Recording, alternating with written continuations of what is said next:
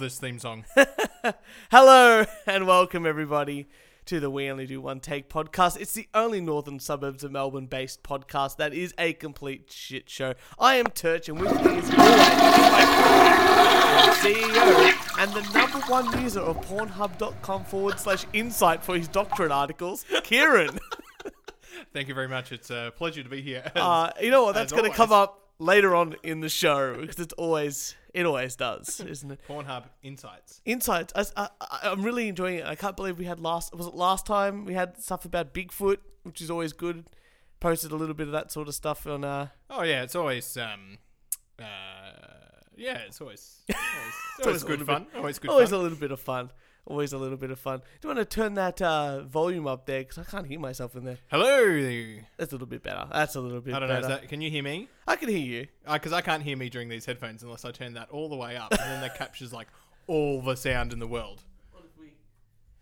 There we go. Technical difficulties uh, on Hello? the Wenley do. oh, on there we take- go. There we go. It's a little bit more Uh, there. for the viewers, no, listeners, Listeners. at home, I'm not wearing my usual headphones. Well, putting it out there, this might be another uh, case of the episode 29 because Kieran's editing this episode because I needed a subtle break from. And if you're going to be listening to it, it will be uh, uh, for an on-time arrival.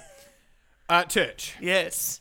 uh, I've got a rant, but it's not quite a rant. Yeah, yeah, yeah. But something that I, I think you would appreciate. Always. Okay, Kieran, what have you got for us Now- this week? Let's, and to the viewers, at, uh, listeners at home, I want you to cast your back, cast back to when you're about 16, 17 years old, right? And you'd be going to parties and going, oh, I need to need to take some alcohol with me, right? Yeah, yeah, yeah. but mum and dad might not approve. So I've got to come up with some genius ways to sneak alcohol. Right. So there was the flask. Yeah. Right. You'd use the flask. Then there's, um, uh, or even you might have been 18, 19, 20. You might have been going to falls or something like that, and you don't want to buy. Or sneaking sneaking alcohol into a party or into someone else's house or underage drinking. You know, not that we advocate that, but you know, it's sort of a bit of a tradition over here in Australia, and I'm sure it is in the USA and oh yeah, stuff like that. But I know got, Europe is pretty big, like, but that, they just let them do it. you've got to come up with genius ways to sneak alcohol, right? yeah. Okay.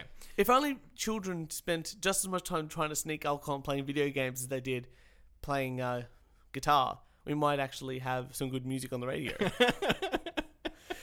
But uh, what, what? How did you sneak alcohol?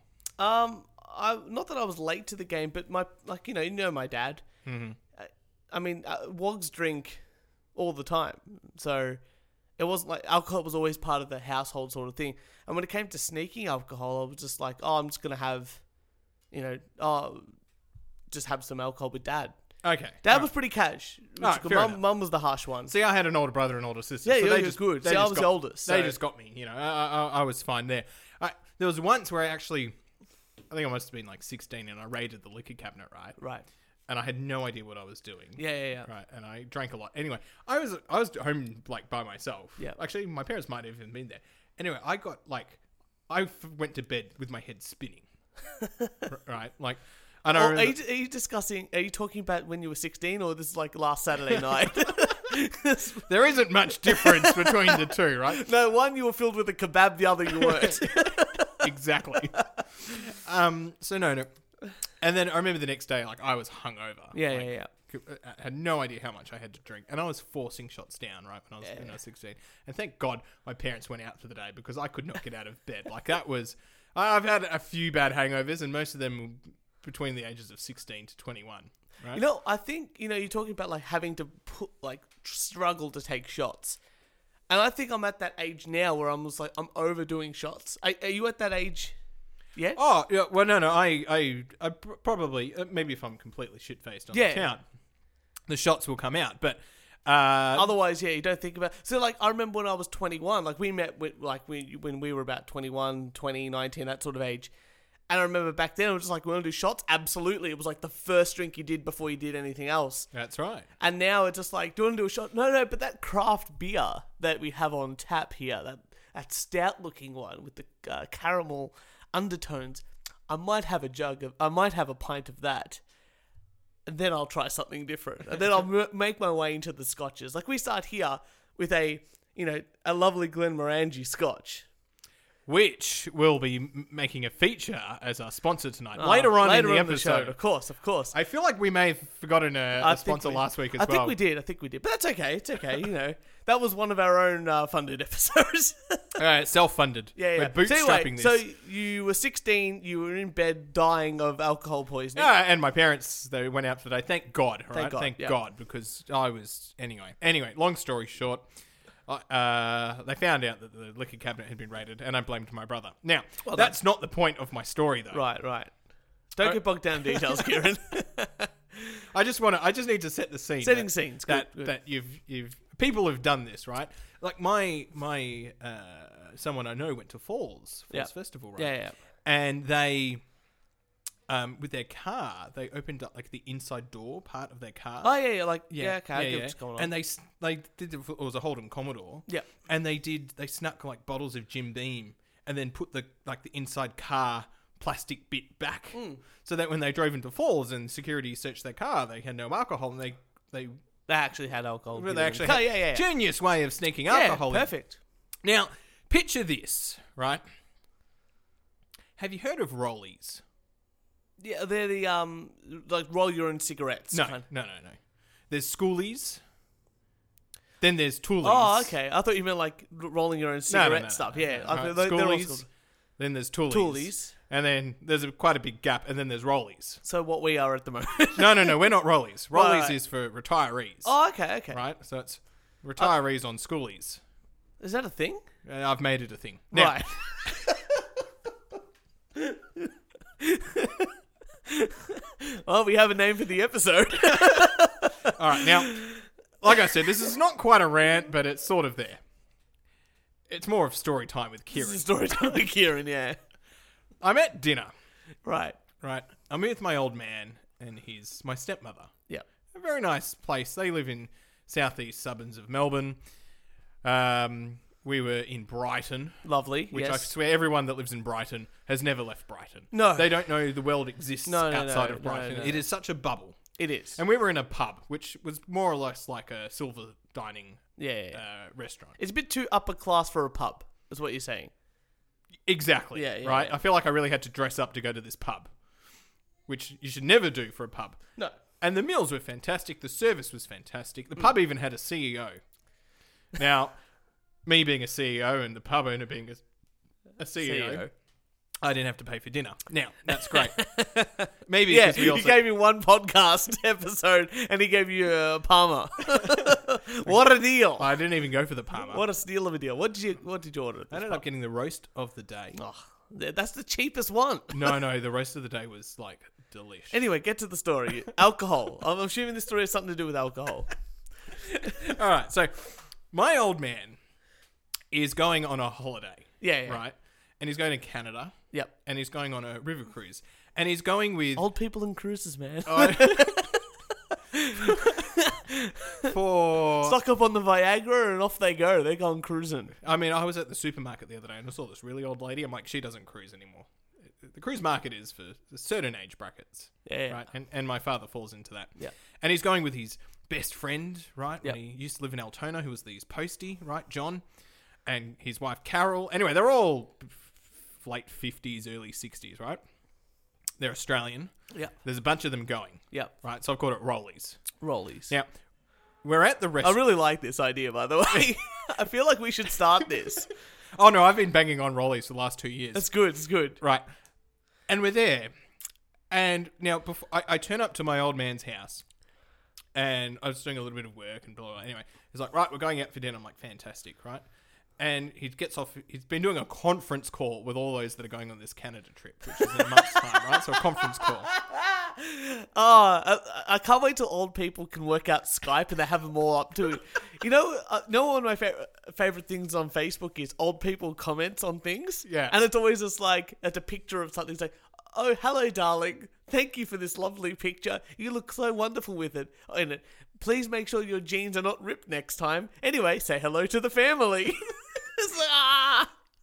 Yeah. So good. So anyway, we're going, we're out for dinner. And um, anyway, Dad starts talking, asking me, you know, you excited about the trip? And he's very excited about the trip, blah, blah, blah.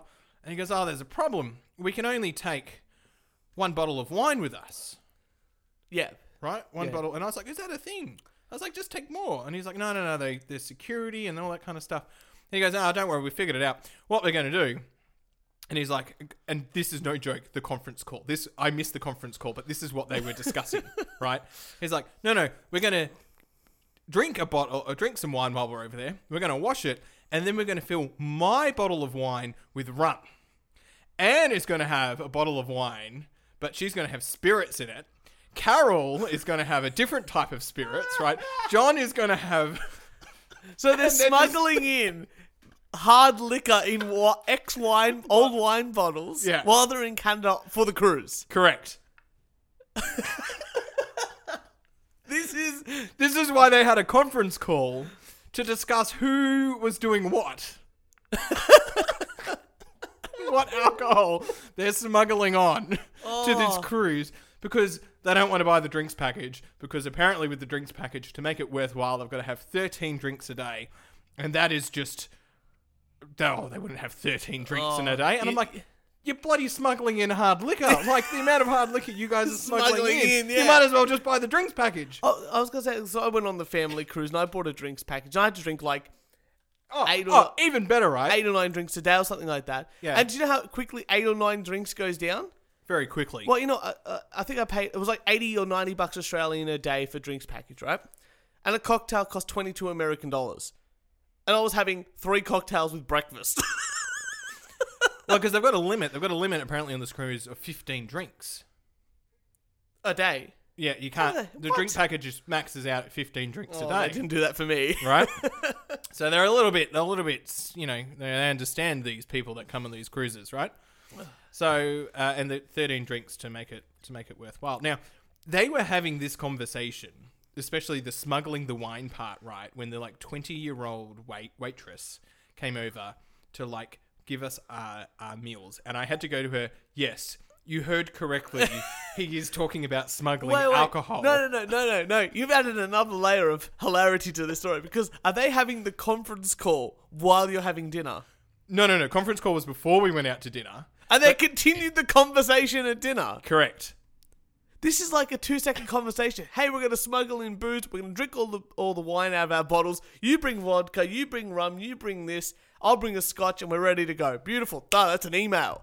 Hey, These are two. That's a that's a that's a. They are. So, no, I cannot tell you how excited they were about their their smuggling. right? Like, like they've never done anything naughty in their entire life. That's awesome. This is why it's called rollies. I. You know what? This is uh, this is fantastic. I'm very proud of your dad. Like, I'm sure that was his idea. I'm sure. I'm sure that was his idea. So I'm very proud of your dad, and I hope it all goes well. I want to hear stories after Rollies occurs of exactly what happened on that cruise ship. And I, I really hope that they don't Last get everything sca- like taken away Last from them. time they this crew went together, right? Last time this crew they were in Vietnam, and they I'm not kidding. The amount of like they just took. A, there's only one way to do overnight trains, right? And that's to get absolutely shit faced. Yeah. It's get if you're going on an overnight train and you're overseas, just get absolutely shit faced. There's that's the only way you can do it, right? Seems like it's the only way to travel. See, I think alcohol is like a time travel d- drug. You drink it, and suddenly it's the future, and you don't know, and that's why your body's sore after you like Uh-huh, you've time uh-huh. travel and your body's sore because it has to keep up. Yeah. and then like an hour later, like two hours later, after you have something to eat and your body calms down, you're back into the real time. But just your body hasn't caught up with the future you yet. ah, I See, see. yeah. this is real science with Turch.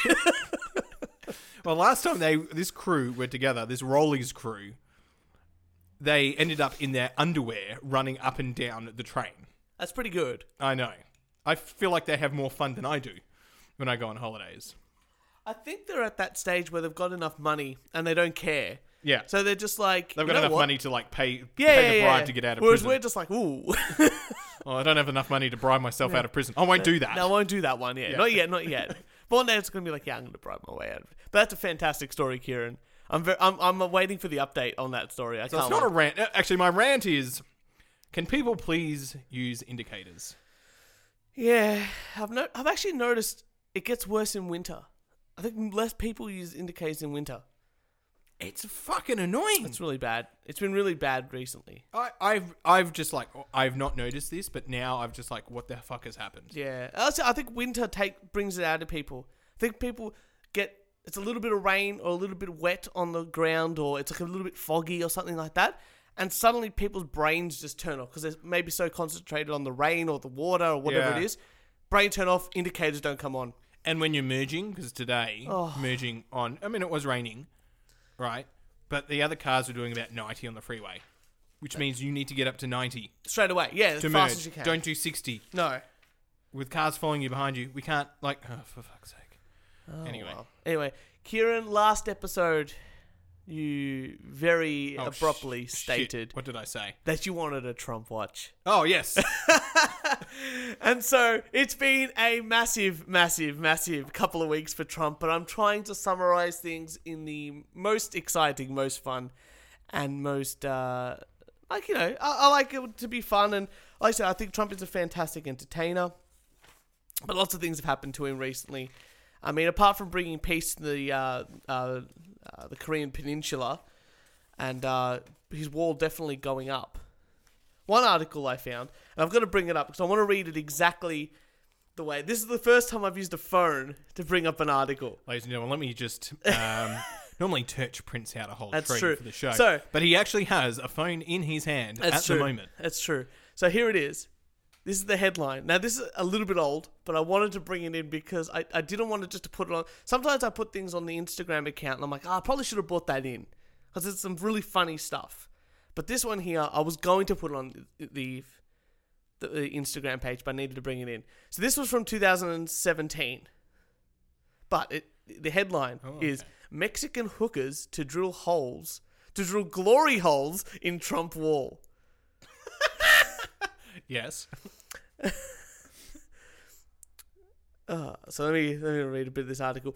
Mexican hookers living along the country's border with the United States will cash in on Donald Trump's controversial wall by drilling glory holes to try and suck off Randy Gringos.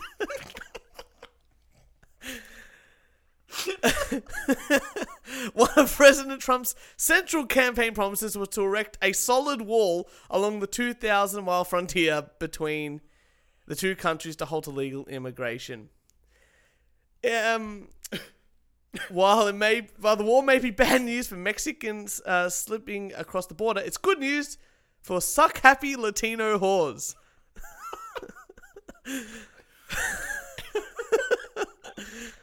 Hooker Conchita, 23, said, When Senor Trump builds his wall, we will take a big drill and make a glory hole.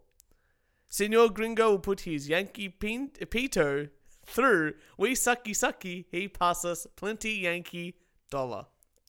Ah, commercializing it. You know what's great? Like, I I thought to myself, did my own fact checks. Is this real? Yes, it was in a newspaper in the UK, The Sun. So it was real. Like, it's full on. It's a full real article. Well, so that's a very credible source. it's a very credible source. So, first of all, first bit of Trump watch, uh, his wall's going to have lots of holes in it. so people can get their dicks. They've even drilled a hole in the wall. Yeah.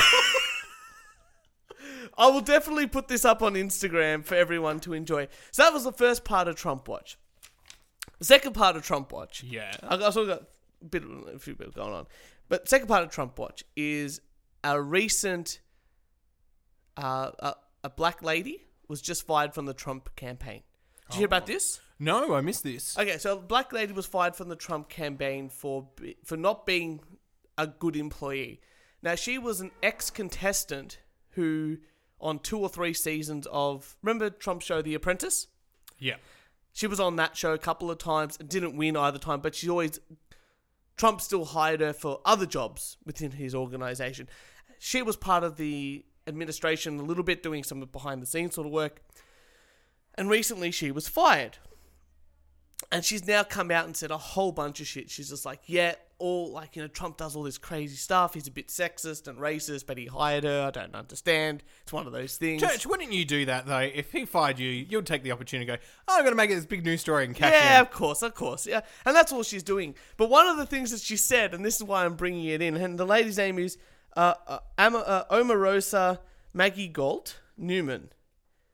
And she believes, or she has stated, that she walked in on the president eating paper after a meeting with lawyer Michael Cohen in what she believed was an effort to destroy some sensitive information. Now I've eaten plenty of paper after my meetings with lawyers. Turch is doing it right now. Uh, that never happened, people. That never happened. So Trump is having a field day. So right now he's got holes in his wall so he, people can get gobbies. he's eating paper. But the sad news is, the sad news is for Donald Trump, and I'm sure this is going to affect him in such a way that he will never be able to uh, have the lowest black unemployment rate in, in the history of the United States. He will never have the high, best uh, Dow Jones in the history of, of the United States. He will never be able to bring peace to the northern. Uh, the North Korea, uh, the uh, the Korean Peninsula. He will never be able to do that because of this. Mm-hmm. A gentleman has attacked with a pickaxe oh. Donald Trump's Hollywood Walk of Fame star and has completely destroyed it. Oh no. Dead set. Completely destroyed it. There's a pickaxe, there's video of it. That gentleman's now in prison, but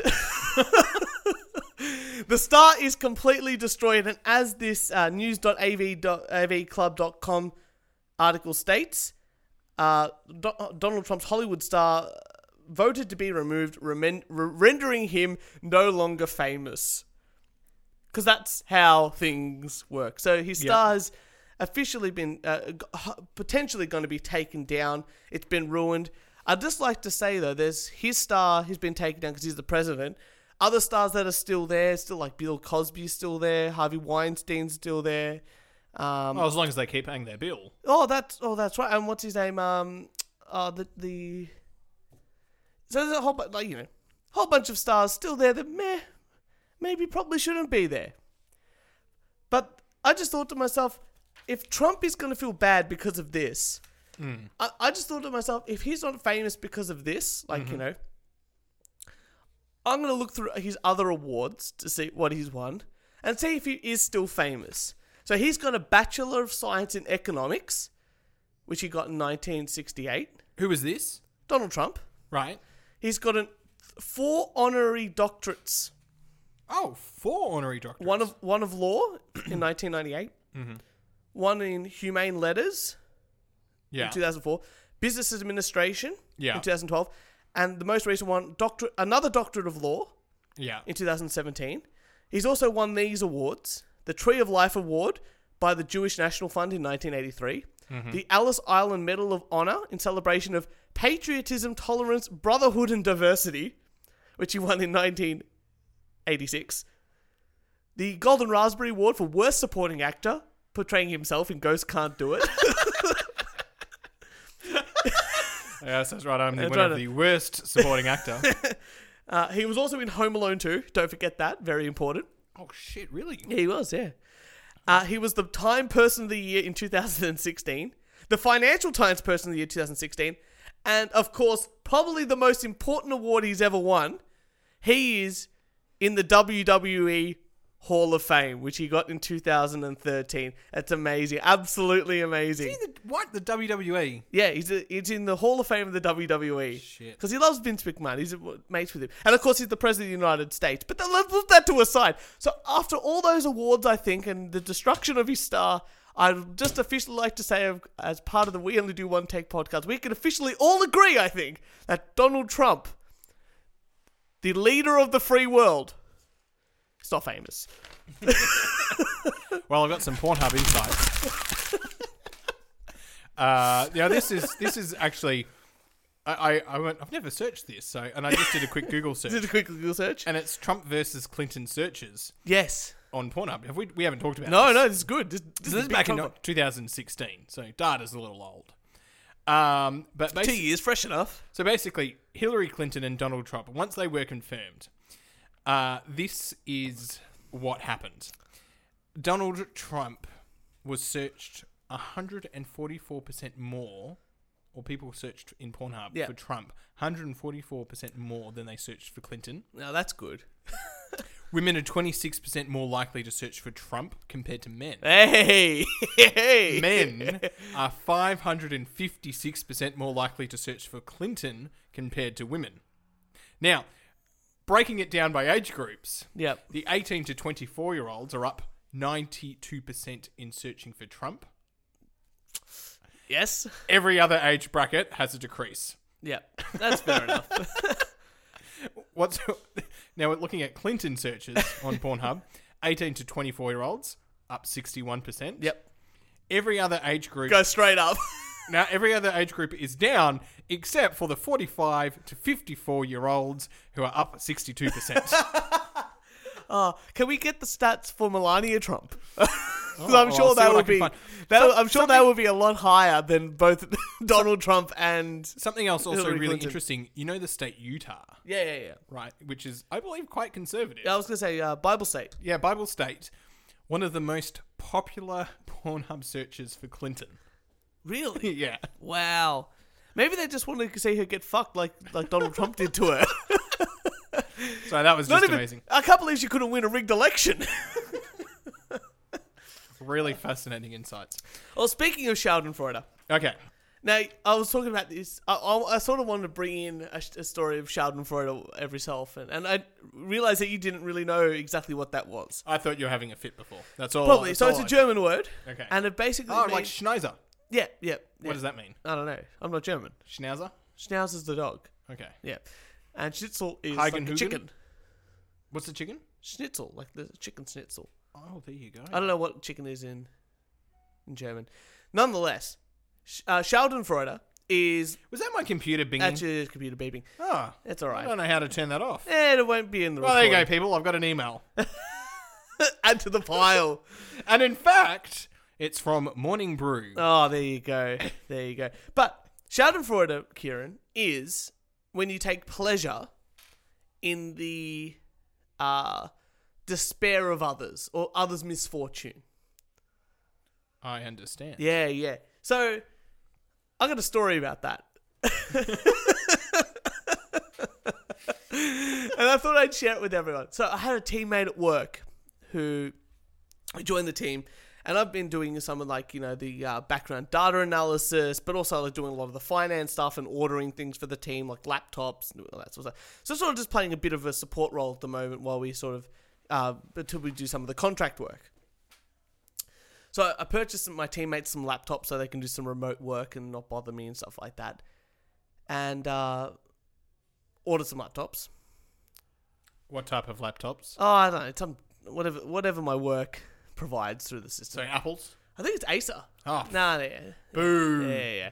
Boo. Um, anyway, so I ordered them, and they said, "Oh, it's going to take like a month by the time we get them down, put all the software on it." This and I'm like, "Yeah, whatever. It doesn't bother me." Yep, we got. I, I approved the money. My boss approved my approval of the money, mm. and I said, "Oh, guys, it's going to be about a month." The lady in my team got very upset. It's like, "Oh no, months too long, too long." So after two weeks, she started calling them and calling them like every day. And they're like, we can't do anything. It's the supplier. This and that. Like, what are you going to do? And I, I called them up and said, look, I'm real sorry about this lady. Like, you know, I feel like with IT, if you make a little bit of a friendship, they usually help you out, like, in the long term. Yeah. Now, that's my strategy. Number one, admin staff. Yes. Bring in cakes. Yes. Make sure you get a card for Easter. Yeah, yeah, yeah. And some chocolates. That's right. At Christmas time. Be nice to them. It's the people that support all these little functions Right. that help you do your stuff. always, always support those people. Exactly right. Because when shit hits the fan They're the ones you want to go to. and you need something Yeah, yeah, done. yeah. I, I think I've told this story, but someone needed it when we changed offices. Unfortunately, someone who caused so much of an issue wasn't allocated a desk. oh, no, the horror. And then all these other people came up and were allocated desks. But this one person Who was a pain in the ass? who was in the pain in the ass, unfortunately, her bit of paper sat on someone's desk for much longer. and unfortunately, just got misplaced. Yeah, that's right. so anyway, so I've talked to these guys. They go, look, we're getting it all done. Finally, getting in the laptop. It's going to come next week. I'm like, perfect. Look, I'm happy with that. Thank you so much for your hard work. In the meantime, I do all this big data analysis thing, and I find like you know three converging points of data that all sort of sync up. I have a ratio for some of the products that we're going to buy and this and that for male and female. And I'm like, look, look at this data. It's it's this is my thing, right? I've been doing data. You're getting a hard on about the data. Absolutely. Hard on Got about it. the data. Present it, and she's just like, no, we're, no, that's wrong. That's wrong. That's no. I'm like, "Ah, okay. So she freaked, she angered me all week. I finally talked to my boss about it, and he's like, no, it's perfect. I'm like, great. That's important to the story because it's anger building up inside me. And I'm like, God so damn it. like- basically, you've got a hard on. Someone said no. yeah, The hard on's gone semi. That's You've gone to your boss. That's and right. it's fully erect. fully erect Got it. now. Anyway, finally the laptops come, so I give her her laptop, and I'm like, "Here you go, enjoy." She's like, "This is great. It works perfectly." I'm like, "I know because I was nice to the people. It even has all this other stuff in it that you weren't expecting." Anyway, she takes it away for the week, and she comes back o- after the weekend and s- and calls me over to her desk. Now, is this an equal in Uh, the hierarchy? yeah, give or take. Okay. give or take, you know, nothing too fancy. Um, she goes, I, Turch, uh, I got to show you something." I'm like, "Oh, okay, what's going on?" She opens up her laptop, and half her screen doesn't work because she, she cracked it. Now, And I'm number, just- number one, I have said this to a few other people. I uh, was saying if you want to climb up the career ladder, don't make work for your boss No. harder than it needs to. And No. don't make them vouch for you because you've stuffed up, right? Yeah. Just make it really easy for them. Yeah, yeah, Like yeah. That's that's number one. All right, so she's failing. She's, She's failed twice. Failed twice. She's yeah, failed twice. Twice. She's been a nuisance to IT, which you've had to sort out. Yeah, yeah. And now she's cracked her screen. Now she's cracked her screen, which she's gonna have to go back to where IT. so and she's like, "Oh, what should I do?" I'm like, "Well, you'll the laptop's under your name. That's how we set up the laptops. you'll have to contact IT and get it fixed." And she's looking at me like, "But how am I supposed to do work?" And I went, "Look, you just have to do some of some sort of workaround. Call IT." And the and I'm like, you know what time it is, Anthony? Or Turch? There you go. Time for a coffee with with Dan. And I went to have a coffee with Dan, and I the rest of the day I was glowing in this Schadenfreude because I was so happy with the outcome of this of this story. And that's my Schadenfreude of the week, and I'm sure this is going to come back up. This the stories like this are going to come around a bit more. This bit, That is brilliant. No, but it is brilliant. You know why? Because of karma. karma, Karma. Karma. chameleon.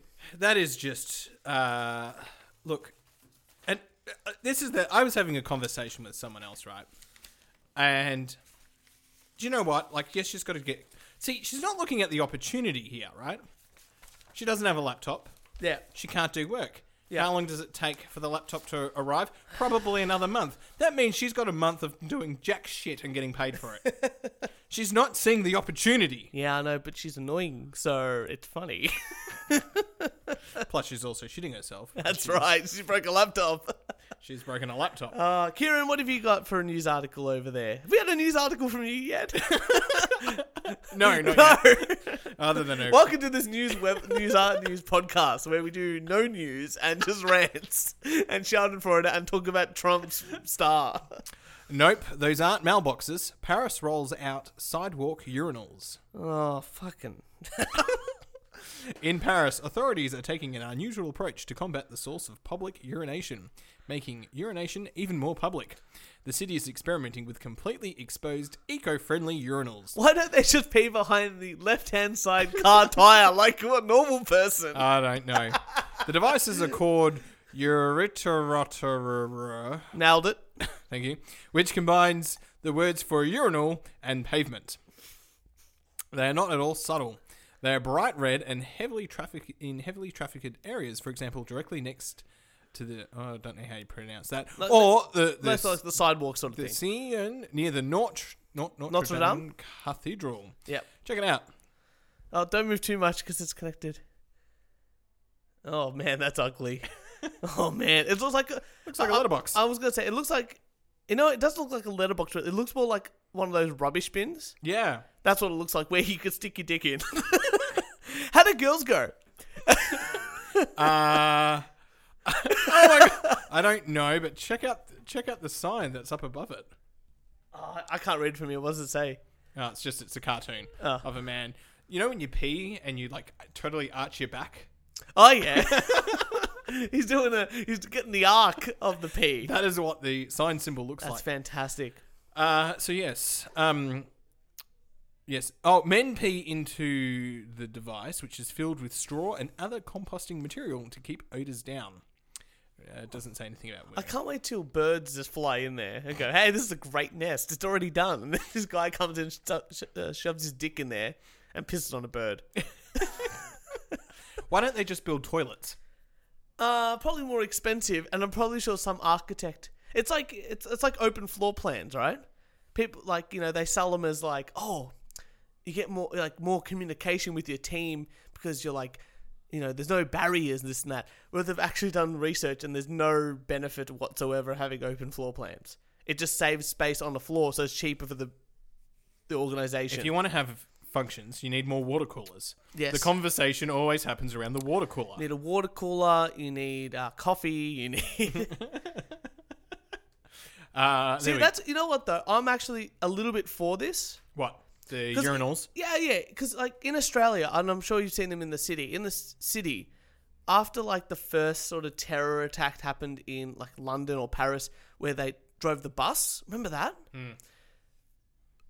Australia's or Melbourne's response was to build Concrete those concrete blocks. It's huge, like you know, what are they by one by one meter thick, like it's a cube. it's a cube of concrete, but they're not just one, like a whole row of them. And people like sometimes decorate them and dress them up, but I'm like, oh, that's that, they're, they're eyesores. I'd be much happier with a couple of of urinals.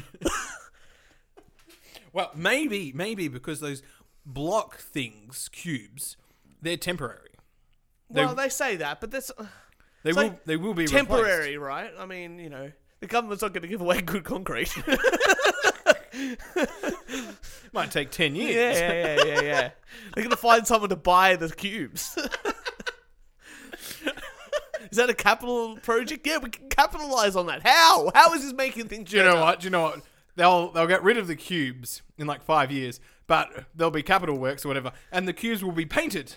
No, you know what'll happen? They'll get rid of them, and the next government will go, "We need more cubes," and run on cubes. We need a cube cell. Maybe we should make the We Only Do One Take podcast cube. If we, if you know what, if someone decorates a cube in the city and writes "We only one take podcast," takes a photo, we will give them one of our collectible spoons that Kieran's working on. Absolutely. uh, tonight's podcast is brought to you by Glen Moray. It's the Speyside single malt Scotch whiskey Elegant Classic. It's a port cask finish. It's a product of Scotland. Scotland. Scotland. Uh, Forty percent vol- uh, alcohol. Do you know what volume. this uh, um, was it like Scotch cast? What's the uh, what did they say there? Port Yeah, cast. Do you know what that means? uh, means So they make so they make port in Yeah. like in those like barrels, yeah.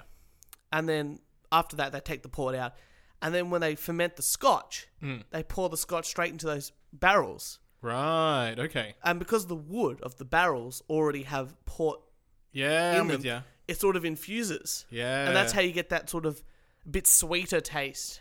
And a bit of like a like that port under, undertones, like you Uh-huh. berry undertones in I your do Scotch. love a good port. Yeah, me too, me too. The Glen Moray Distillery has been producing single malt Scotch whisky since the 19th century from Elgin, the capital of Speyside, Scotland's most famous whisky region. That's Glen Moray single malt Scotch whiskey.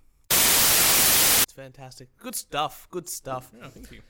Um, is it my turn for an article? Or Yeah, your you can turn? do another Oh, I'll article. do- all right, I'll do another article. So I got a big one. I got a big. I got a big. I got a big ending. I think. You got a big ending? Well- Well, I've got a few smaller ones. All right. I got a few, very small thing. There's a new Simpsons movie coming out. Yeah. Oh shit! Hang on, I'm not sure whether I like this. No, I don't like it at all. I think it's a terrible idea. I didn't like the Simpsons movie. Neither did I. Yeah. Anyway, just letting people know, not a fan of the Simpsons movie. I'm not going to be a fan of this one. I can already feel it in my bones. Will you go see it? Of course. I'm a fucking idiot. no, but I just heard, I, I read here, this, you know what shit me the most about this? Now I'm struggling to find the article. Um, This is what happens when you use paper, people.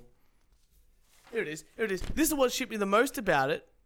Uh, according to journalist Ben Fritz, the 20th Century Fox Film Network is developing the film despite the company being in something of a limbo situation as it faces being purchased by Disney. The Simpsons might be owned by Disney. Oh. So we're going to invest Well, in actually, the stocks. Disney's doing all right with um, uh, those movie remakes, like Star Wars. They did, oh, right? Star- no, Star Wars has been terrible. Yeah, no, but this is the thing. We're not the market anymore, and the kids love it. Yeah, I better buy some stocks. Yeah, me too. I hate it, but if I'll the buy stocks, some If the stocks are going to go up, I'll buy it. Um, all right, I've got a few here. yeah. Uh, all right, yeah. Here's here's the most. Well, this is an interesting one. Um, cows allowed to visit Swedish nudist beach in heatwave. What are the cow's gonna do? Look at the tits. Ooh. Uh, the government in southern Sweden have granted permission for cows to visit nudist beach during the prolonged summer heatwave, They shouldn't, call, they shouldn't call their women that. despite complaints from locals. it just makes sense. It's funnier. According to the local news website, nudists have been complaining to officials in provincial Småland about livestock visiting their beach their beaches, saying that their presence is unhygienic and could pose a health risk. Is it because they wear leather jackets? Probably. It says the roasting summer heat affecting Sorry, that was much. just the worst joke. Uh, that's why I've continued to move on. I know. I know. Continue. Continue. Not even going to note it. It is. Uh, it says the roasting summer heat affecting much of the continental Europe has led to drought throughout the country and has meant that farmers have been struggling to feed their animals. This has meant that some of the farmers have decided to slaughter their cattle earlier than usual, but others have instead decided to bring their livestock stock to nearby nudist beaches. There's no food, there's sand, in order to cool the oh, cool them Calm down. down, yeah. what do you think? Oh, they're bringing them there for the lovely sand dunes. no, they're there to cool down. Oh, Well, speaking of farmers, Australia's struggling at the moment. We've got a bit. We've been in drought for about hundred and fifty thousand years, and uh, but the cliches, which is my band, with the lovely Jessica, we are performing at the at Bar Three Hundred Three in Northcote on the eighth of September. We are supporting the Gammy Gammy Devils, and all the money raised on the night will be going towards the farmers as a water relief or aid relief. I can't remember what it's called off the top of my head. And Kieran will be introducing us. that's right. I will be. Exactly. No, So and come there'll be no tangents. I'm getting Absolutely bogged down in So, details. so make sure you come on down 8th of September at Bar 303. There's an event on Facebook. Um, but I'm pretty sure I posted it on Facebook and Instagram and stuff like that. But check it out. Hope to see you there. Oh, very nice plug there, Turch. Thank you. All right. Uh, I've got two more, and then Yeah. I'll hand it over to you. Yeah, yeah, Turch. yeah. All right. Um, here we go. Uh, dad devastated to, to discover he was grieving for daughter at wrong grave for 30 years. A British man said he felt let down after discover- discovering he was mourning, mourning for his daughter at the wrong gra- grave for 30 years. George told the BBC his daughter Victoria died in July 1988, just two days after she was born. The family buried the girl at the Southern Cem- Cemetery in Manchester. The father said he visits the graveside twice a year, but was surprised one day to find the grave he thought was Victoria's was empty. I looked down and was completely gobsmacked. I thought, where's the stone gone? Anyway, apparently the cemetery had discovered that the headstone at the public grave that contained the remains of Victoria and 16 other people were in a different spot. When the gravestone was erected in the 1980s, it was apparently moved to a vacant spot, but employees discovered this year it was in the wrong area and moved it back. So the so the body wasn't just not there. It was just a headstone. So they moved the headstone to the right area. Correct. but didn't tell him. And he'd been going to the wrong area for 30 years. And in more important news, uh oh, Germany is rapidly running out of beer bottles. well, that's why all these companies are going to cans. Yeah.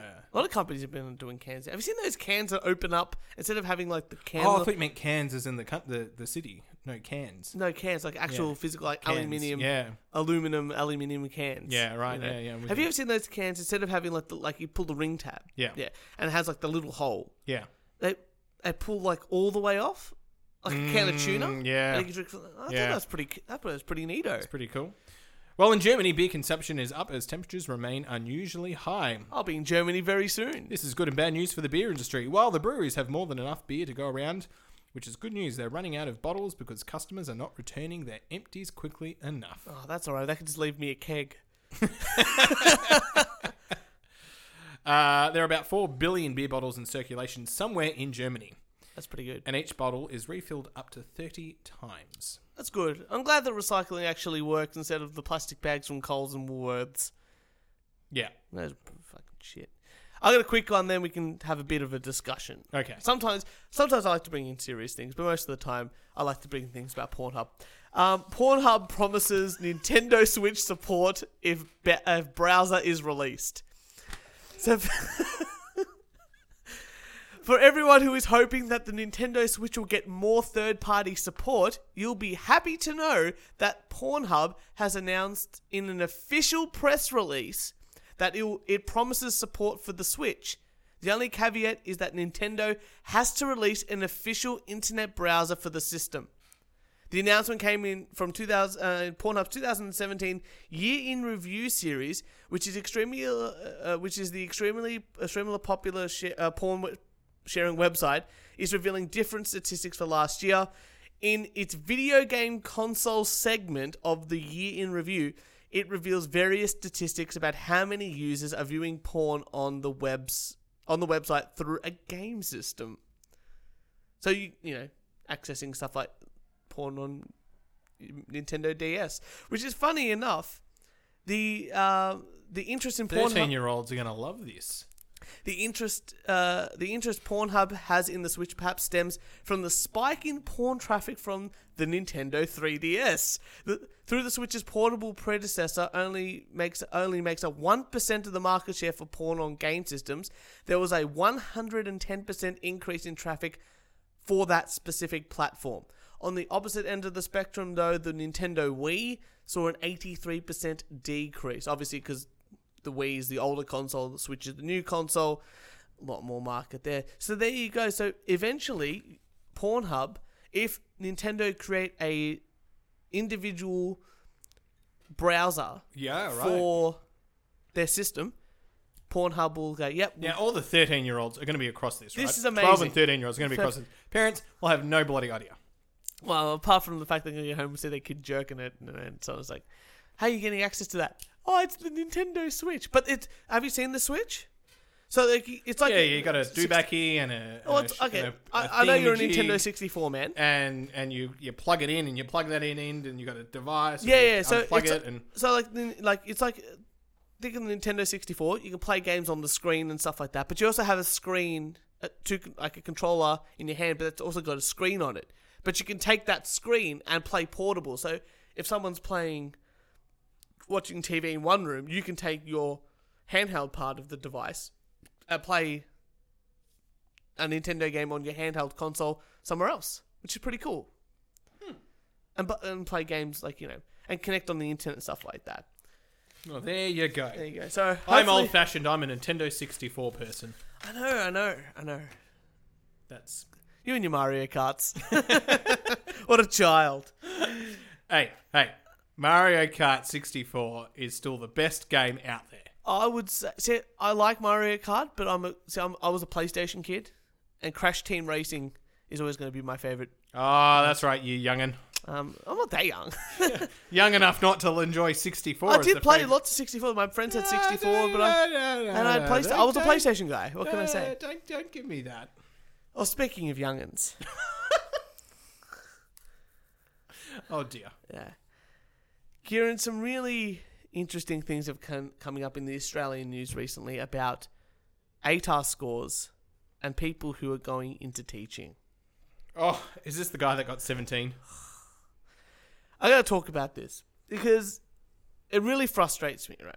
So yes, so I, I, I should explain. So the in Australia, what if you the final grade in a high school setting or a college setting is year twelve, Yeah.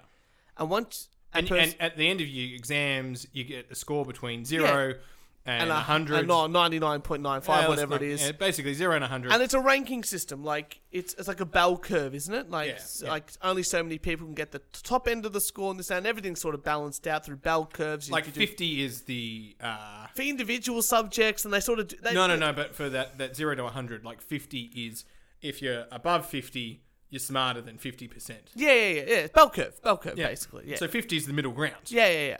Um, so as long as you get past that, and what universities do is to, because university is, I'm gonna put in quotes here, free here, but you have to pay it back through, uh, through HECS debt. And You get a Out. basically it's it's not quite free, but it's a free government loan. It's a free government loan. You don't have to pay it Well, back. it's like you know, it's like zero point one. It's like one percent interest a you year. have to pay it back, but not till you earn like forty five. Yeah, grand. yeah. yeah. So there's a whole bunch of stuff in here, but basically you have to get a certain score from all your subjects and stuff like that on that bell curve to be, and then apply to universities using that score.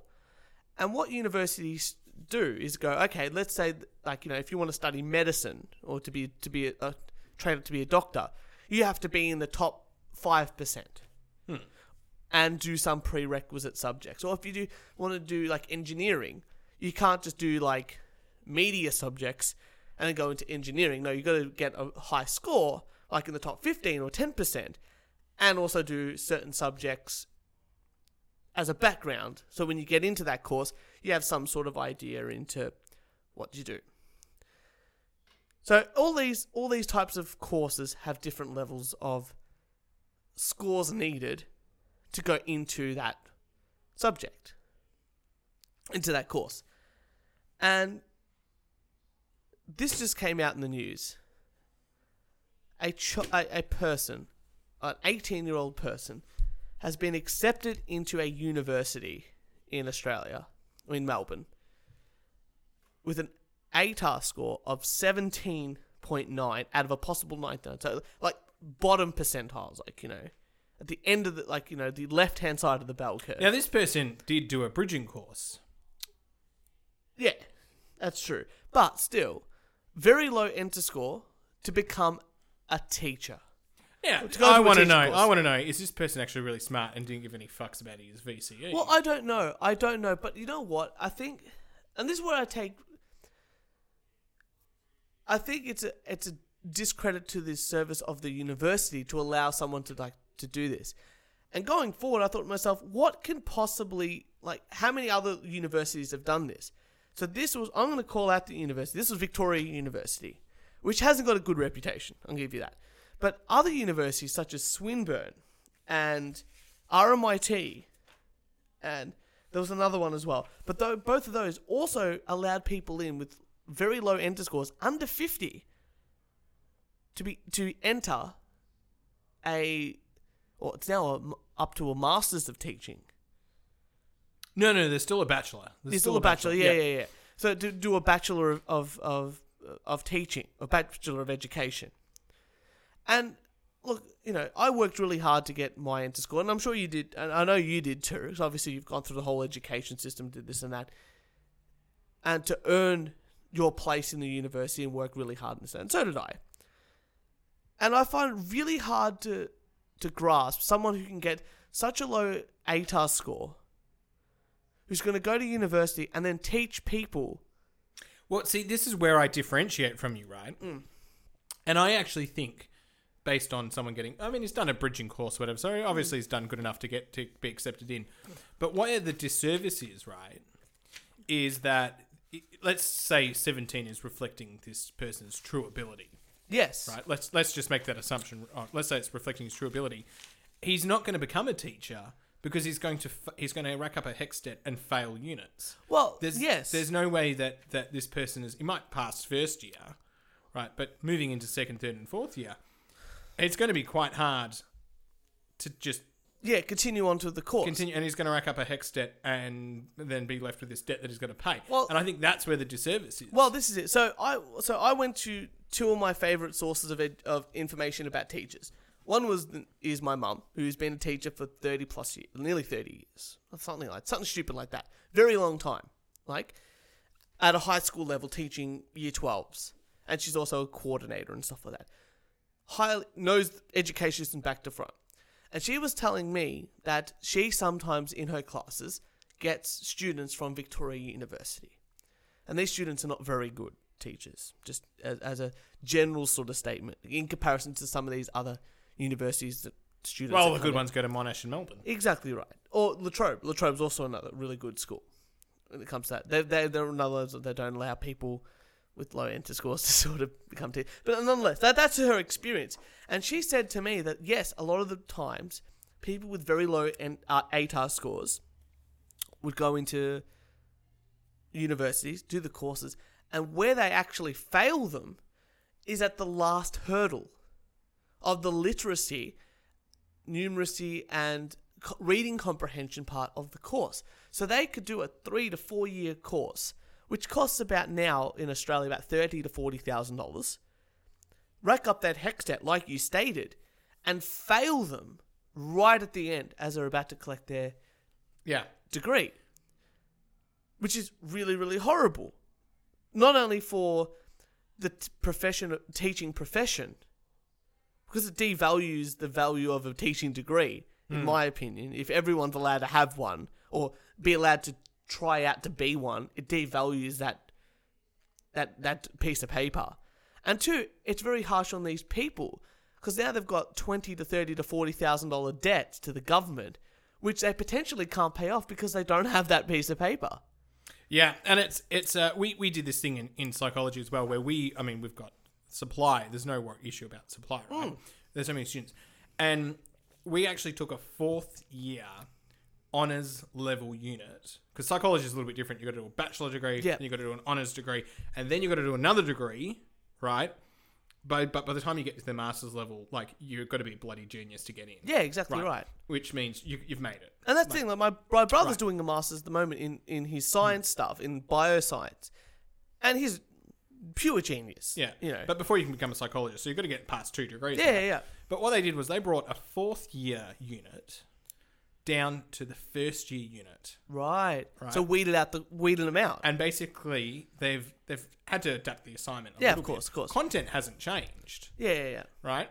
Assignments changed, Yeah, sort of represent first year rather than fourth year, and it's to weed out. It's to basically go if you want to continue Hmm. on, you need to know this stuff, and you need to be able to do this, because there's no point you coming into fourth year and then going, "Oh, I've made a terrible decision." Well, Like, it's the same as like ca- it's more or less get out now Mm. and and this is what I, I love teaching on this unit as well because the unit chair was like i don't care how great of a teacher you are Mm. like they're adults it's all online they can get all this information right you're just there to facilitate yeah.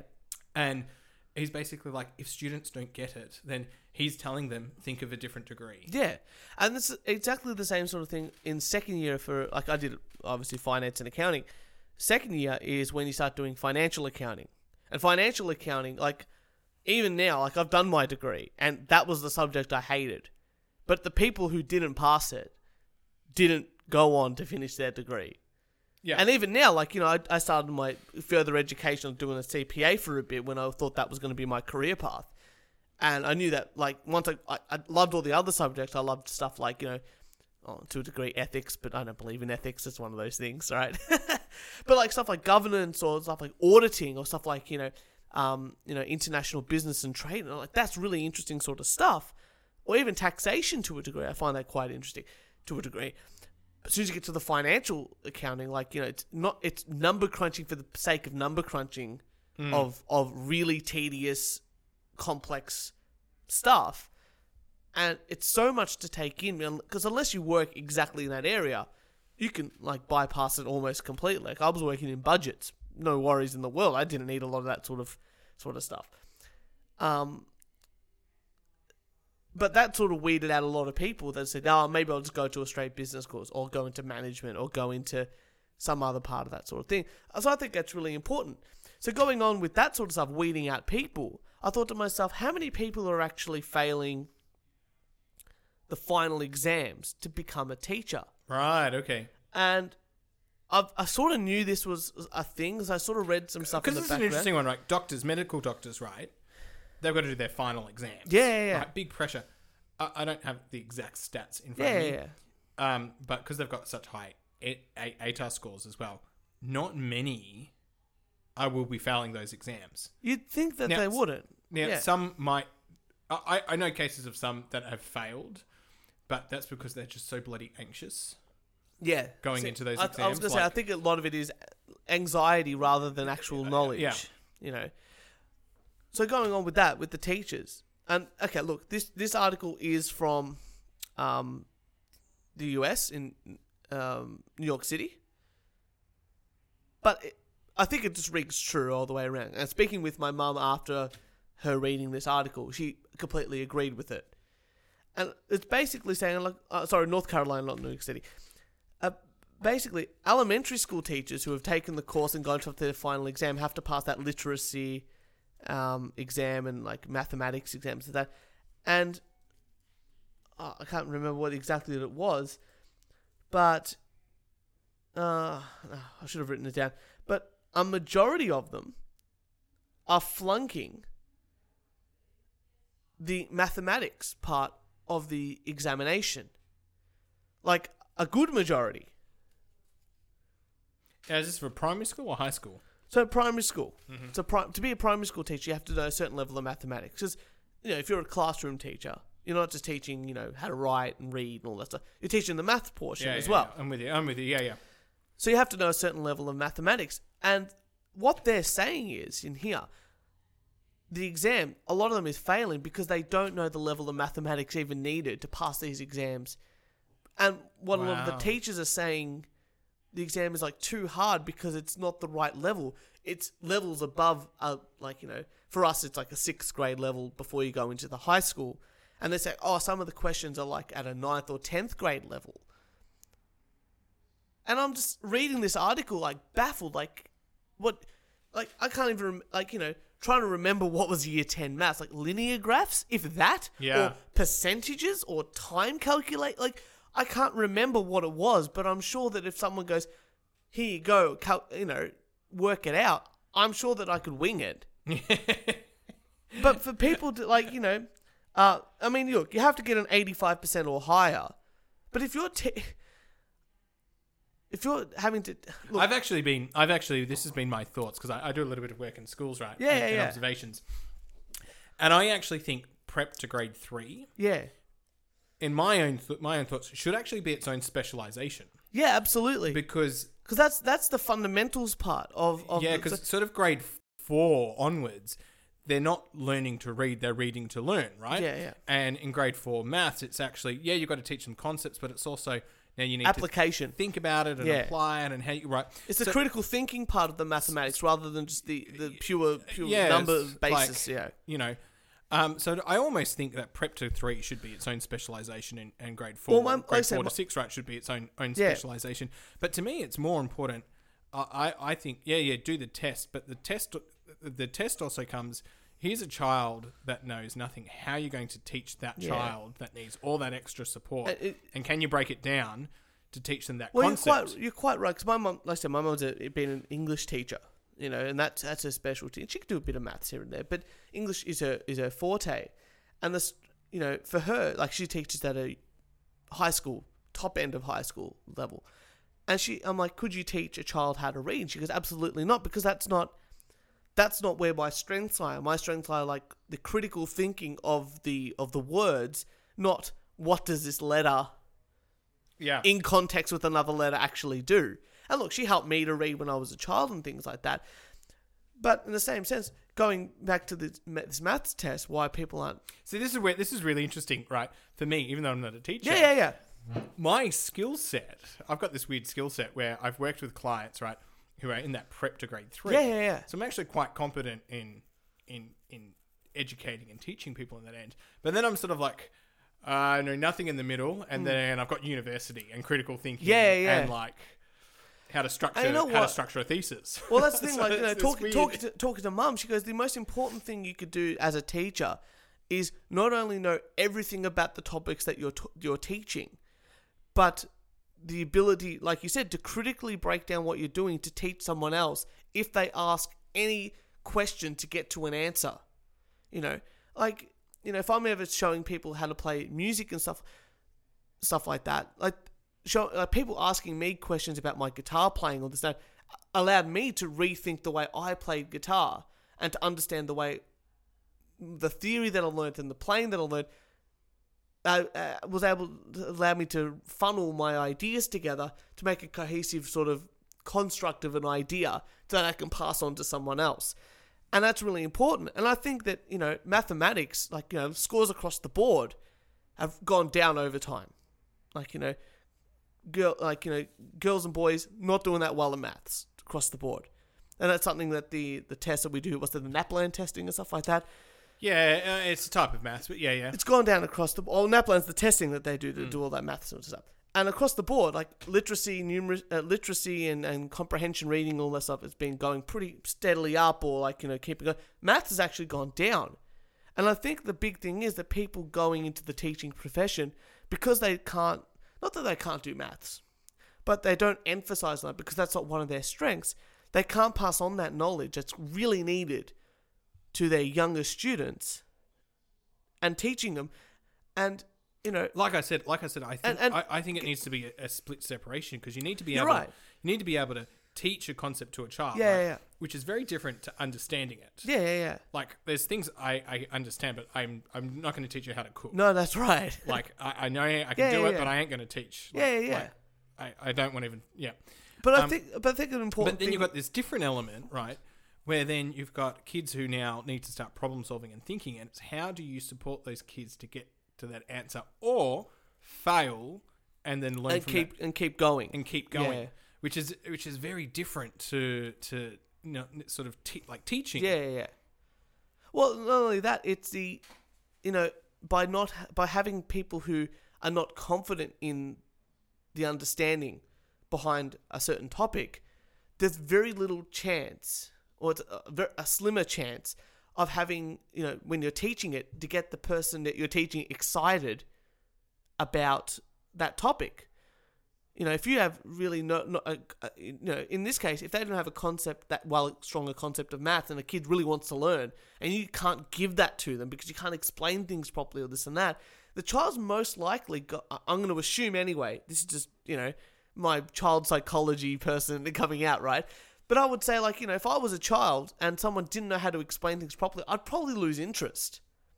Whereas if someone could explain things and show me and do things with it and, you know, Do you know create, how, do you know how much of creative it's, with it. Do you know how much of it's tied in though?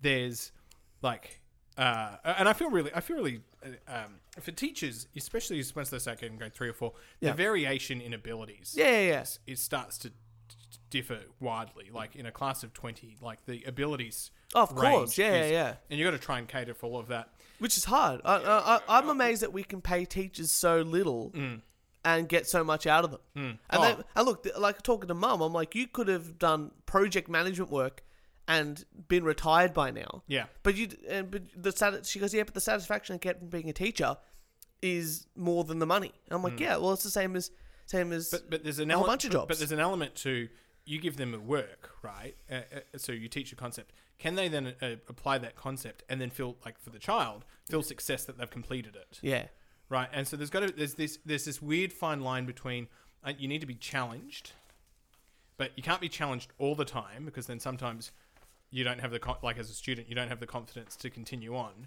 But when do you need to be pushed? But then you also need to build up so much success.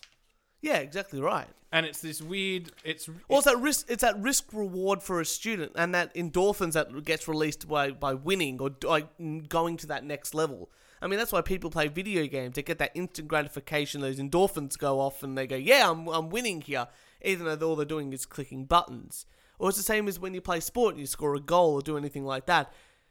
It's that that's what drives you to con- to go forward and continue. And I'm, I'm sure, uh, and same for education. If you learn something and you can apply it and understand it and enjoy it, you're going to continue to learn that aspect of whatever you're learning. I mean, you know, that that's the way I'm looking at it anyway. But I think it's just a real disappointment that, that one, our universities are, are really lowering the bar with the with the quality of types of people that are going into teaching. I think the only way to incentivize better teachers to go in there is to one hire. Uh, Someone, someone Incre- asked, someone asked me, right? yeah, yeah, yeah, They go, "How come you're not a teacher?" money. Uh, that's now. I actually think I would um, thoroughly enjoy being a teacher. Absolutely. right? And um, but for me, like for me, um, on the journey that I've taken, Yeah. I've wanted to be. Uh, Yeah, like yeah. I've really enjoyed the thesis, and I've really enjoyed Yeah, operating at a, at intellectually at a at a The next level. Yeah, yeah. at a high level, right? Um, but for me, it's just like uh, it's money. Like Yeah, exactly right. it's maybe when I'm forty or fifty and retire from whatever I'm Yeah. doing, I, I might go into it, right? That's it. Like so, my mum's But been it's- teaching for so long, but sh all she's ever wanted to do is be a teacher. And for me, like I've always looked at her as a teacher and gone, I've never wanted to do that in my life. I'd rather work with spreadsheets all day. It makes more sense to me. Mm. And I think that's really important. Like you know, I think there's people that really want to be a teacher. I think there's people that fall back into being a teacher after doing a degree, not knowing what to do, which I think is a is really bad. And I think there's people that want to be a teacher that really shouldn't be a teacher. And it's like there's people who, on a whole, who have lower ATAR scores and go through this, don't understand the mathematics, and are still going out there teaching our children. Again, it's amazing that we can get so much out of people and we pay them so low. But again, it's that they're getting something out of the job that I wouldn't get out of the job. See, one of the other that. things, one of the other things that there's a disservice there, right? Because even if that say that person who got 17 gets through, passes, Hmm. they're going to enter the workforce. And so this is something, this is something I'm, I'm, I'm a big fan of, right? They're going to enter the workforce, and if you're not performing, you're out the door. Like you're yeah, but it's month. not, but it's not the same with teachers. Well, not always, but you would generally start with a six month contract or whatever it is. Yeah, right? yeah, yeah. Oh, now it is. Yeah, yeah, yeah. Yeah, so that means hopefully you've got a switched on, like a switched on principle. Y- y- you're out. You're gone. Yeah. Um, Well, And- I'd like to see more. and- if and- that's the case, then I would like to see more teachers that are shit fired, because I think that they're bringing down the how whole. many shit teachers do you know? uh, uh, personally, mm, probably I could. I don't want to name any, but I'm sure that the stories that my mum has told me Yeah. over time, like over the, the t- she goes, yeah, there's absolutely shit teachers, and she could easily go five to ten percent of the school of the teachers would be terrible. Yeah, fair enough. But Which is the same with all organisations, and I think all those people should be fired as well. yeah, but yeah? I, I sort of. and I, I just this think is the, the conversation envi- I had. With I someone just else. think the environment of the teaching union is stopping a lot of that, which Well, is really scary. in regards to performance reviews, right? I was talking to someone the other night, and I went, "You want to get an accurate performance review, Hmm. and you want to know that you're not meeting the benchmark, so that you can actually lift your game, Hmm. because you don't want, in the corporate world anyway, six months or a year to come down, and all of a sudden you're being shown the door, Yeah. and you're going, "This is all news to me." I think I think it's a lot. It's better to break it Yeah. early. I think I think yeah, in the corporate world, absolutely, it's like that. It's a lot more cutthroat. But but the, the sal- but what you're fighting for there is one is prestige and, and rank and and salary. Where I think in the teaching world, because especially in the public sector, maybe in the private sector is different. My mum covers the public sector. Um, it's a it's a lot very hierarchical. But, you know, once you're there for a long time, you're there for a long time and and that's it. And I don't think at at some stages there's nowhere else to go. You get to a top level of something, and there's nowhere else to go unless you want to become, you know, take like the next step, like my mum did, become a coordinator or a vice principal or something like that. And some people aren't up for that task, and some people are, which is great. But the same sense as some people that got really cushy teaching jobs and probably shouldn't be there. And I think it's a real disservice to all the people that uh, have to be, you know, be in their classroom. Well, that's philosophy with Kieran and I Church. know, right? And on the I- We Only Do One Take Like podcast. sometimes, I think the last couple of episodes we've had some real, real some heavy stuff, and we had a guest and stuff like that. But I want every so often, I think, I think coming into this podcast, you know, we had sat down and thought, oh, we're gonna bring some serious stuff in here and there. And you know, it's really cool. I actually wanted to try to get Mum onto the show this one, and she just didn't want to be part of it Ah, that's which fair is enough. fair enough. But I would have been it would have been really cool to see your side of things with the f- philosophy, sort of like you know, um, the psychology of, of all this sort of stuff, and hearing her side of purely talking as a teacher, and then I- I- and then I- me as the the the accountant on the I side. sort of I, my my big focus, right? And this is one of the things I think. Maybe I've we said- should get a teacher on, have a chat to them. Maybe we should. Yeah, Like one in ten people have an IQ under eighty three, yeah, yeah. yeah. right? Which is a problem in our society. Well- as far as what are they going to get for work? My other my other in- interesting thing is, and I'm not sure whether this is a high school dilemma or whether this is a. I think it is probably more a high school issue because university is not a right, TAFE is not a right. Yeah. but primary and high school education are, are rights. So Well, okay, so I, I have, think- I think it's I have an issue with the way you're talking about it as a right. It's still a privilege Uh, but I understand What- what, I'm saying is it's a you- necessary once you of our finish- society. once you finish year twelve, you for you to go on to TAFE or university, that's a, yeah, that, it- that's that- a an privilege. absolute That's a privilege. Like yeah. it, it's it's um, you, no one is making you go there if that Yeah, makes sense. yeah, yeah, yeah. And I think it's actually probably year ten. I think year eleven and I twelve. think is yeah, a- when is you're a- when you're a certain age, I think it's Yeah. like 16 in Australia. So yeah, anyway, wha- 10. whatever it is, right? But it's it, it's more or less. That's probably probably ma- that's why I sort of say it's maybe the high school end of things, but it's a matter of um, I, I only say, how are we going to how because people need jobs well, look, and what are we doing because. Uh, and, and it's probably it's hard for a 16 or 17 or 18 year old and university like universities and TAFEs definitely need to be gearing people for employment like that Yes. is definitely their thing but what are we doing um gearing up so this is a conversation I had with a, with another another parent the other yeah, day yeah, yeah. and saying you know well your child your child does have some extra difficulties why does he have to fit the mold of a high school yeah. that's not actually going to be the best learning environment or yeah, something. or the, like and, and for him to have the best outcomes. yeah, yeah, yeah. Um, he's probably going to have very smart kid, right? But it's probably going to have far better outcomes. For instance, because he really loves cooking. Going to TAFE. Going, yeah. well, it's going to TAFE early, Yeah. or even going to work in a cafe or, Or being a restaurant. sous chef or something like that. Going to get an apprenticeship or something like that. Yeah, and, and starting that and learning business and learning how to set up a cafe and, and all those kind of things, Hmm. right? And and that, and maybe supplementing school Yeah. uh, after hours or something like that through whatever the means. But I was like, why does he have to meet meet that? Because this child is going to go through high school, probably be be picked on, Hmm. right? Get to end of year twelve, be uh, you know you see this Be miserable. be miserable, Yeah. They're not motivated. If you're not, if you're miserable, you're not motivated. yeah ha- have a lack of motivation and and then sort of go well i'm still socially far behind all my other peers Yeah. Um and now i've got to compete with all of them in this marketplace Yeah. Uh, like to me i'm just Oh. going it, for this for Uh, this person it's not making sense and to get like you're better off gearing this person up Well, for I think I think especially in Australia, we've put so much emphasis on going to university that you know nearly you know I would say a majority of people almost go to university these days, or especially I would say Uh, double. graduation rates are about 40% oh Yeah, sorry it's well, about 40% yeah, now. but going to university, yeah, like that's, getting in- that's what i meant going Yeah, a yeah. degree Yeah, yeah. so the amount of australian population with a degree is- fits somewhere between 30 to 40% But I'm sure that's doubled or tripled in the last 30 Oh, yeah, years, yeah, 40 it years. has. And because of that, I think that the value of a bachelor's degree has definitely deflated. And now, like, you know, I was talking to some uh, people that are in the science field, and they're like, oh, yeah, to get a job these days, like a, a graduate role, you need a master's. Mm. Or, in, like, you know, or you need minimum, like, starting your doctorate.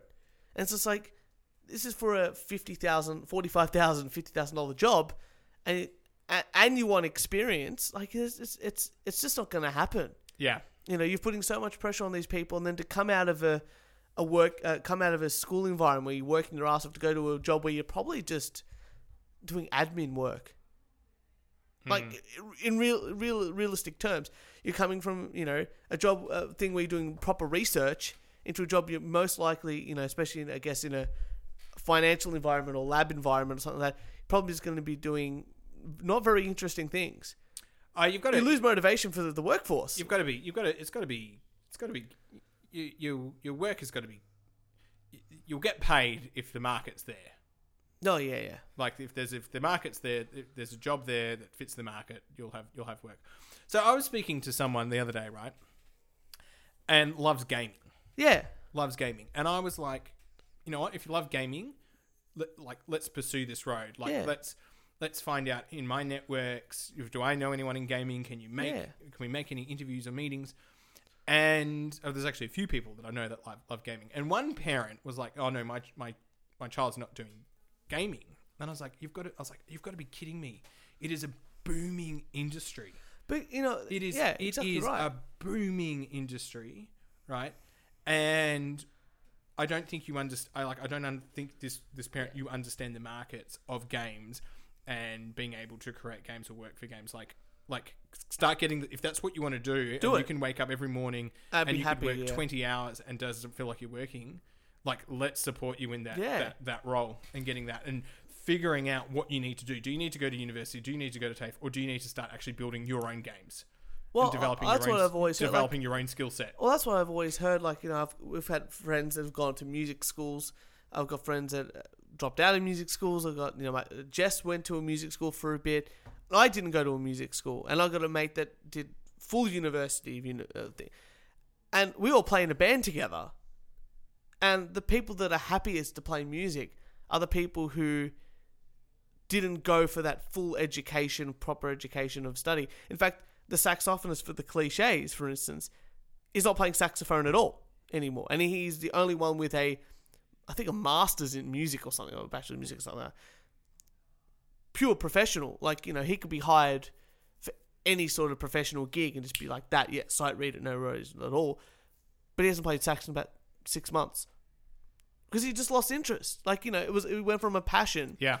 to that. But because of the education system of being like, you know, this is what you have to learn, sort of instead of just going out and creating and gigging and doing this and that, he wasn't able to do that, and he lost his passion for it, which is really sad.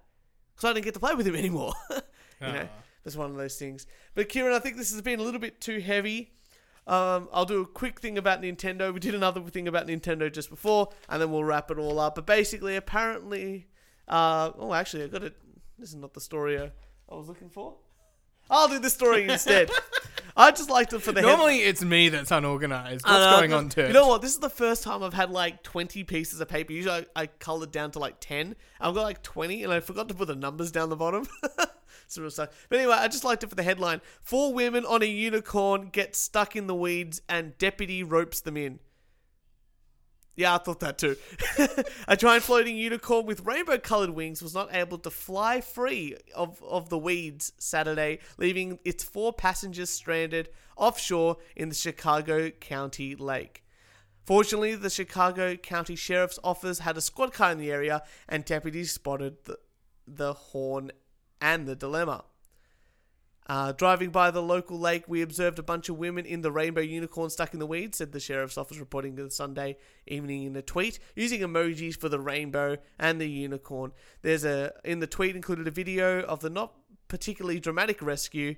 Uh, the deputy tosses them a rope to the to the women, barely containing their laughter, and he pulls them to the dock. And the women stated, "The cops saved us." yeah. But again, four women on a unicorn get stuck in the weeds. Deputy ropes them in. I just thought that's what drew me in. See, that is great headline writing, and I commend that person. Obviously, had a good teacher, good education. This that that passed the maths degree. That's part of their course really well. Kieran, thank you so much for another fantastic episode. This is a long one, but I'm glad we could. One hour and 22 minutes. Bloody hell, you're gonna have to edit that one. Hope it's up tomorrow. I don't think there's much editing to do That's good. one. It's good. Well, look for all. I, I know all my emails are coming. in. I thought it was turned off. It's all right. But look, for all you lovely wankers out there, make sure you follow us on SoundCloud, on iTunes, on YouTube, on Instagram, and Facebook. You know what I noticed? No one has left us a review on our iTunes page. we have an iTunes page. Absolutely. Absolutely. I was fixing an uh, an iPad not too long ago, and I made sure that uh, when I gave it back, before I gave it back to them, I subscribed to us on our on their iPad app, uh, iPad app for podcasts and made sure they're subscribed. So they'll be getting notifications all the time now. So make sure you subscribe to us on that. If you'd like to email us anything, we already got something through for, for something else for one of our uh, fans slash guests on the show, Damien. He sent us through something really cool. Maybe I'll post it up. See how we go. But if you'd like to send us anything, make sure you email us at we only do one take podcast at gmail.com. Uh, Kieran, thank you for another fantastic episode. Thank you. And we will see you next Thursday. Alrighty, there we go.